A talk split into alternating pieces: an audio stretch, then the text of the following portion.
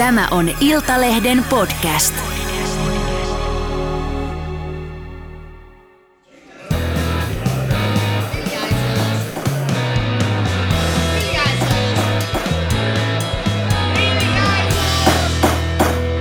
Politiikan puskaradio.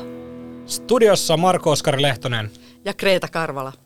No niin, Kreeta. Säkin oot päässyt paikalle. Tervetuloa. Kiitos. Tota, mennään heti ensimmäiseen aiheeseen. Tota, mä ajattelin, että käydään läpi toi Iltalehden puheenjohtaja Tentti. Ihan kokonaan kaksi tuntia. Käydään kokonaan kaksi tuntia läpi kronologisen järjestyksen. Ei kun jälkilöylyt. Vähän puhutaan, miten, miten kukakin pärjäs. Tota, mun mielestä eihän me voida aloittaa kenestäkään muusta kuin pääministeri Sanna Marinista.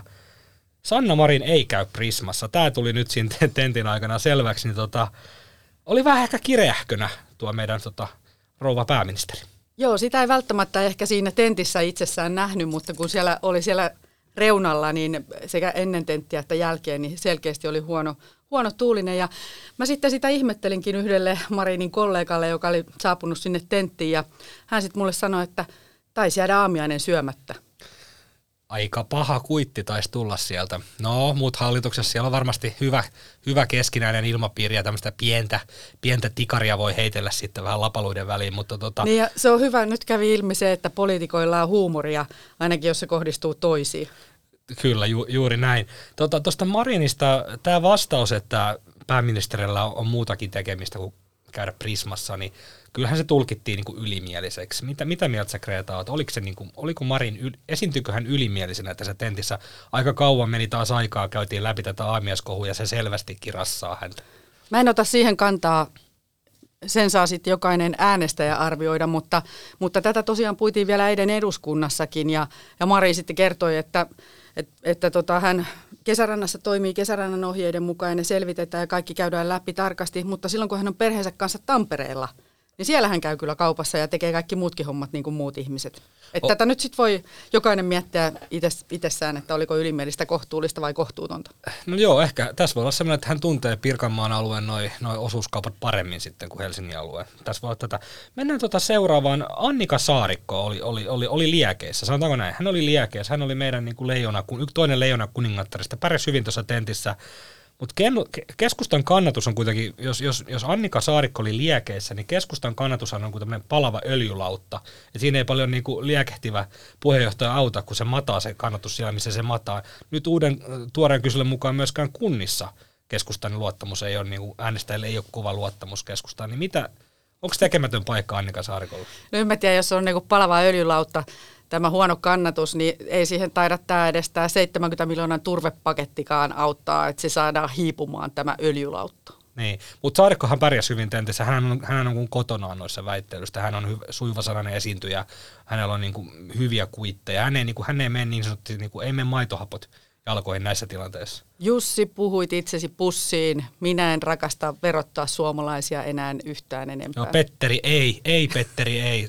Hy- hyvin tämmöistä niinku juurevaa kielenkäyttöä ja niinku, hän, ei, hän ei skakaa näissä tilanteissa. Se, on, se on vaan jännä, että tämä Saarikon charmi ei ole sitten vielä puruäänestäjiä. Niin, mä en osaa sanoa, sanoa että itse mietin vaan sitä, että niin kuin eduskuntavaaleihin on vielä pari vuotta, että et, et, kai aika yleinen konsensus, että keskustan pitäisi hakea vauhtia oppositiosta. Moni oli sitä mieltä jo ennen, ennen nykyistä hallitusta, että se olisi hyvä hakea se vauhti sieltä ö, tota, äänestäjien tahdon mukaisesti, mutta tota, kaksi vuotta on aika pitkä aika, vielä on vaaleihin kaksi vuotta, niin tota, pysyyköhän tämä hallitus kasassa vielä tämän kaksi vuotta? Se on, se on musta hyvä kysymys. Niin on saa nyt nähdä, kun tämä sotevääntö, jos se saadaan ennen eduskunnan kesätaukoa, niin saa nähdä, että minkälainen maakuntamalli siihen mahdollisesti tulee tai rahoitusmalli, että siitähän on kaikki kiinni, että tämä hallitus tuntuu olevan sekaisin kuin seinäkello sen maakuntarahoituksen tiimoilta, mikä nähtiin nyt tässä Iltalehden puheenjohtajatentissä kanssa. Ja, ja, tota, ja, ja tässä on, tässä on, tämä on kyllä aika mielenkiintoinen keissi ja, ja liittyy myös siihen, että pysyykö keskusta hallituksesta, hallituksessa, nimittäin jos ne ha- saavat tämän maakuntamallin eli hallintomallin ilman mitään mitään tota maakuntaveroa, niin voi olla, että siinä on sitten kätevä paikka lähteä hallituksesta pois. Ettei niin. ota ikään kuin takkiin sitä, sitä maakuntaveroa sitten. Mutta keskustahan tähän mennessä on siis lähtenyt hallitukseen, johon sen ei pitänyt lähteä, ei lähtenyt hallituksesta, sen piti lähteä, niin mä nyt en tiedä sitten enää, mitä muita vaihtoehtoja on, että tota, mitä tässä tapahtuu. Mutta aika näyttää. Ö, jos Saarikka oli liekeissä, niin tota, Maria Ohisalo oli vaisuesitys. Sai meiltä lampaita oikein kunnolla. Joo. Mitä Hän, tota- Hänhän on hyvin miellyttävä ja perustaa politiikkaansa tutkimuksiin ja tämmöinen tutkijataustainen, mutta, mutta oikein, oikein melkein jopa politiikan toimittajana säälitti, kun hän, hän joutui sieltä niin kuin taustalta huutamaan, että minä en ole vielä saanut vastata tähän, että antakaa minullekin vuoro. Ei sitä kyllä pyydetä, se otetaan. Joo, se on just näin, että no, nämä puheenjohtajat että on vaikeita, vaikeita paikkoja kaikille. Jotkut suoriutuu niistä ehkä tasaisemmin kuin toiset, mutta nyt oli rajattu kuuteen ja se oli silti aikamoista päällehuuttelua välillä. Niin siellä ei tosiaan niin kuin, toi, pelkästään sanomalla, että hei mä en ole saanut sanoa, niin se ei riitä, vaan se aika ja tilhan pitää, pitää vaan ottaa, kyynärpäät pitää ottaa esiin. Tota, Petteri Orpo, mä vähän mietin, mietin, että kyllähän hän kovasti hyökkäsi. Hän hyökkäsi ehkä vähän enemmän, kuin halla on jättänyt ehkä vähän enemmän taustalle tällä kertaa. Orpolla oli, oli kritiikkiä niin kuin vasemmalta, oikealta, ylhäältä, alhaalta, mutta tota, hänellä on tämmöinen, Orpolla on tämmöinen niin kuin, vähän niin kuin stigma, että hän on tämmöinen kiltti poika köyliöstä. Et se on vähän, vähän tämmöinen, niin kuin, se persona ei ehkä puhuttele niin, niin, niin kovasti ihmisiä.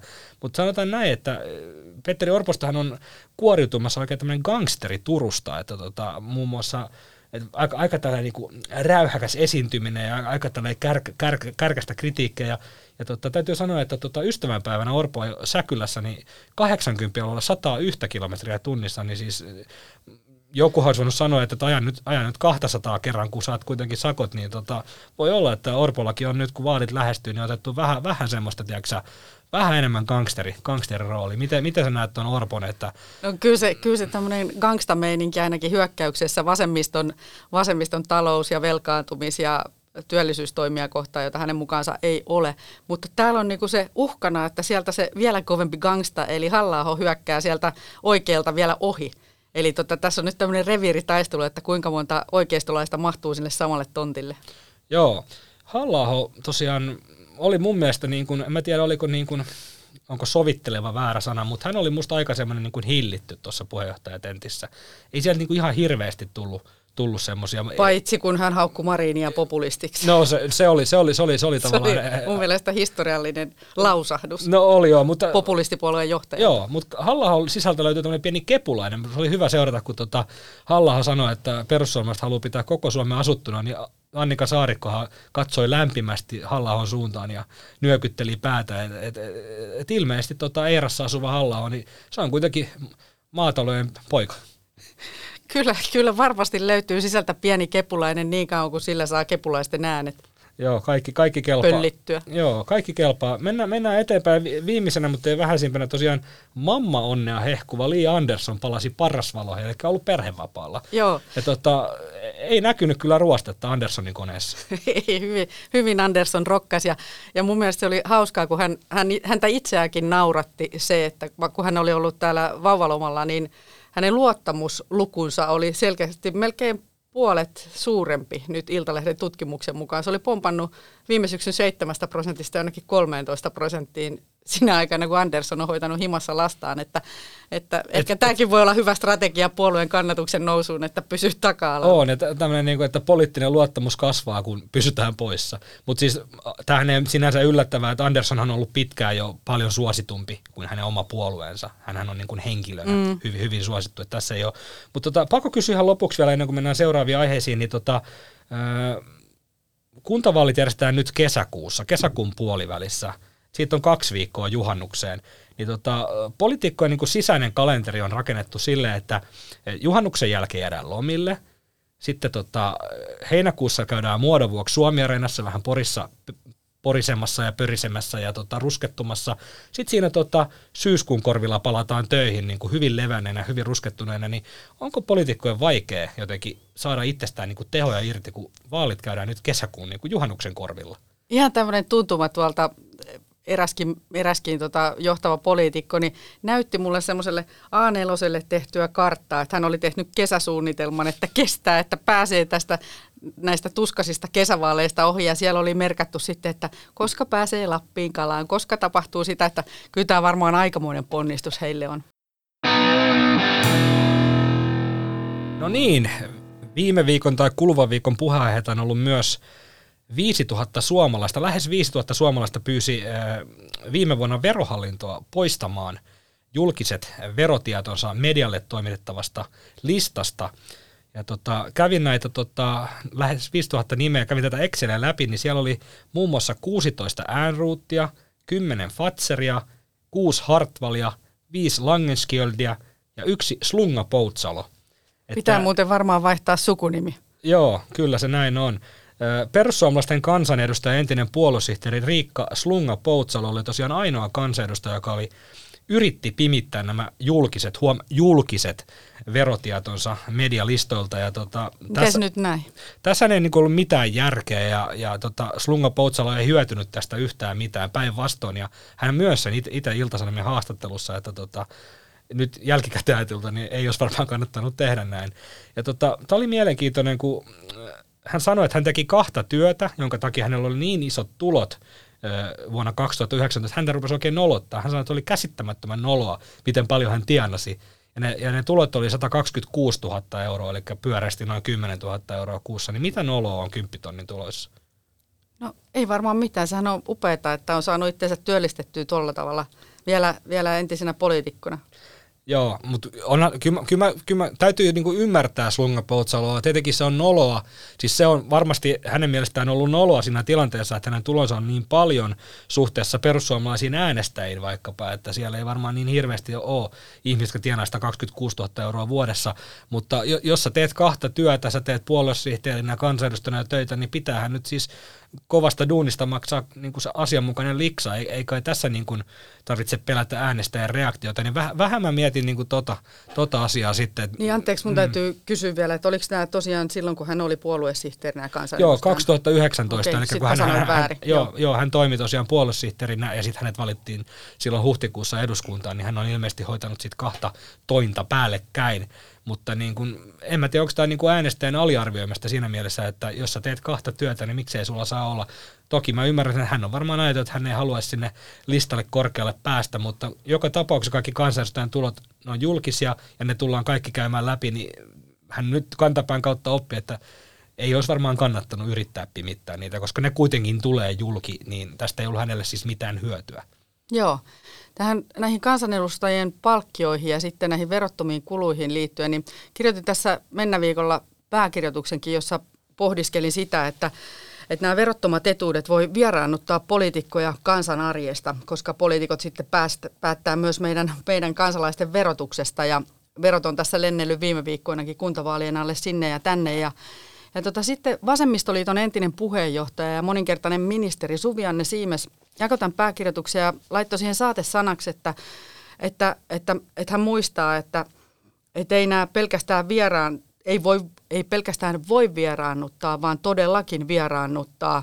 Että hän muistaa, kun hän siirtyi pois politiikasta, niin palkkapyynnön piti olla todella suuri, että sai saman verran käteen kuin, kuin mitä kansanedustajana, kun oli siellä se, ne verottomat kulukorvaukset ja kokonaan korvatut matkat kotoa työasunnella ja takaisin, niin Tämä on mun mielestä yksi sellainen asia, mistä varmaan poliitikot ei mielellään halua puhua, mutta meidän täytyy puhua siitä, että kun mietitään nyt kuntaverotuksen kiristämistä ja progression kiristämistä ja pääomatulojen verottamista ja muuta, niin että missä verotodellisuudessa hallitus ja, ja, ja myös kansanedustajat elää, että meidän kaikkien pitäisi Suomessa kyllä elää tasa-arvoisessa verotodellisuudessa. Se on just näin, ja tuossa kokeneet kansanedustajat tienaa sen, jos on, jos on 12 vuotta ollut, niin 7400 on se peruspalkkio, ja sitten jos saat maakunnasta, niin se on 1800 euroa verotonta kulukorvausta, ja, ja, ja jos saat valiokunnan puheenjohtaja, niin palkkiot päälle ja, ja kaikki matkat, niin kuin sanoit, ja, ja näin, niin jos nämä kaikki laskee yhteen, niin se on itse asiassa aika paljon ostovoimaa siinä palkassa sitten kuitenkin, että se on paljon enemmän kuin se peruspalkkio, just tämän, esimerkiksi tämän verottoman kulukorvauksen korvauksen ansiosta, jonka voi käyttää periaatteessa mihin haluaa. Ei sitä, ei sitä valvota. Niin ja sitten se, että jos se olisi veronalasta se kaikki veroton palkkio, niin silloinhan se kokonaispalkkio olisi ihan valtavan paljon isompi. Se on just näin. Iltalehti julkaisi tuossa keskiviikkona selvityksen eh, kuntavaaliehdokkaiden rikostuomioista – ja tosiaan löytyi 136 ehdokasta, jolla oli 333 tuomiota ja 565 syyksi luettua rikosta. Ja kaiken lisäksi oli 81 eri rikosnimikettä, että ei sieltä listalta oikein löytynyt, ei rikostalaista enää löydy semmoista rikosta, mitä joku ehdokkaista ei olisi saanut sy- syykseen luettua. Siellä oli törkeitä pahoinpitelyitä, törkeitä huumausainerikoksia, törkeitä rattijuopumuksia. Mä itse laitoin tähän itselleni muistiin, että niin kuin hyvin lainausmerkeissä hyvin suomalaisia rikoksia. Autolla baariin, kännissä kotiin ja vaimoa turpaan. Hyvin paljon oli tämän tyyppistä niin kuin rikollisuutta, törkeitä rattijuopumuksia, oman puolison pahoinpitelyä. Ja perussuomalaiset jälleen selvityksen kärjessä. Persulla oli enemmän näitä tuomittuja ehdokkaita kuin SDPllä, keskustalla, kokoomuksella, vasemmistoliitolla ja vihreällä yhteensä. Niin jostainhan tämä kertoo. Ja Jussi halla joutui näihin vastaamaan näihin kysymyksiin Iltalehden puheenjohtaja Tentissä. Ja halla mukaan ehdokkaat valehtelevat. Eli he eivät kerro yksinkertaisesti kaikilta ehdokkailta kysytään, onko sinulla taustallasi rikostuomioita tai onko jotain käynnissä olevia rikosprosesseja, joista puolen olisi hyvä tietää. Niin halla sanoi, että moni kertoo, mutta sitten on kuitenkin paljon ihmisiä, jotka jostain syystä päättää jättää tämän kertomatta, vaikka nämä asiat tulevat kuitenkin ennemmin tai myöhemmin julkisuuteen. Niin mitä ajatuksia tämä herättää? No halla oli tässä ihan oikeassa, että minkä siinä tekee sitten, jos ihmiset valehtelevat, että luottamukseenhan tämä, tämä perustuu, mutta jotenkin tyhmältä se tuntuu sitten taas näiden ehdokkaiden kannalta ajateltuna, että eivätkö he tosiaankaan muista sitä, että nämä kaikki kaivetaan onneksi esiin. Ja, ja sekin pitää huomioida, että okei, Suomessa voi tehdä, voi töpätä, saada anteeksi, kärsiä tuomionsa, mutta sitten äänestäjällä on kyllä oikeus ja puolueellakin oikeus arvioida sitä, että kelpaa, onko kelvollinen ehdokkaaksi jonkun vaikka sanotaan nyt ylinopeussakon tai, tai jonkun muun jälkeen. Joo, että näähän ei ole sillä keskenään verrannollisia, mutta se mikä tässä on, kun mainitsit, että, että perussuomalaisilla oli yhteensä enemmän näillä ehdokkailla rikoksia kuin kaikilla muilla, muilla puolueilla yhteensä, niin, niin tässä on se, että, että perussuomalaiset mielellään aina viittaa siihen, että jos joku maahanmuuttaja, porukka tai yksittäinen maahanmuuttaja tekee rikoksen, niin he leimaavat sen koko porukan. Mutta tässä he korostavat, että kyse on yksittäisistä ihmisistä. No onhan kyse yksittäisistä ihmisistä, oli se kummin päin tahansa.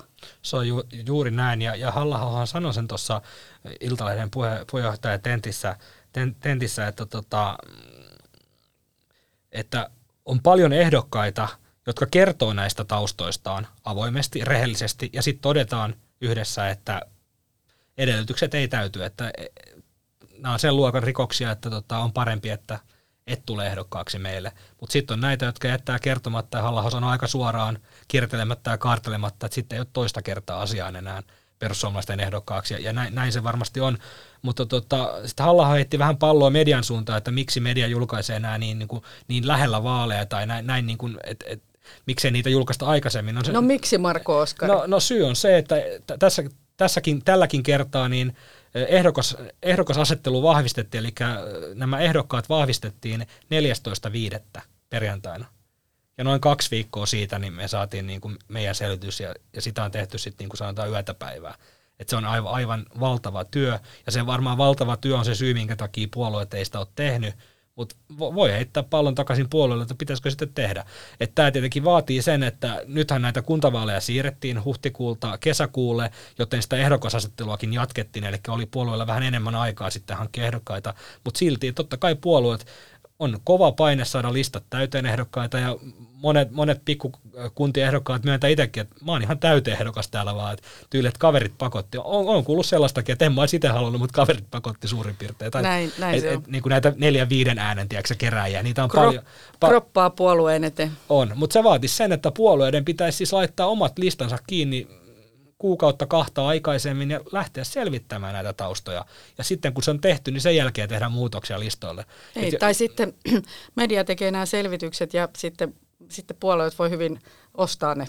Niin, et, Olisiko tässä bisnesidea? Tässä voisi olla bisnesidea, että tota, jos hinnasta sovitaan, niin otta, ottakaa tosiaan yhteyttä tänne Iltalehden toimitukseen. Niin, no vitsi vitsinä, ei, ei tietenkään lähdetä tekemään, mutta siis, että kun valitetaan sitä, että ehdokkaiden taustojen selvittäminen niin kuin näiden rikostuomien osalta, niin että se ei ole mahdollista, niin tähän ei pidä paikkaansa. Mm. Kyllä se on mahdollista.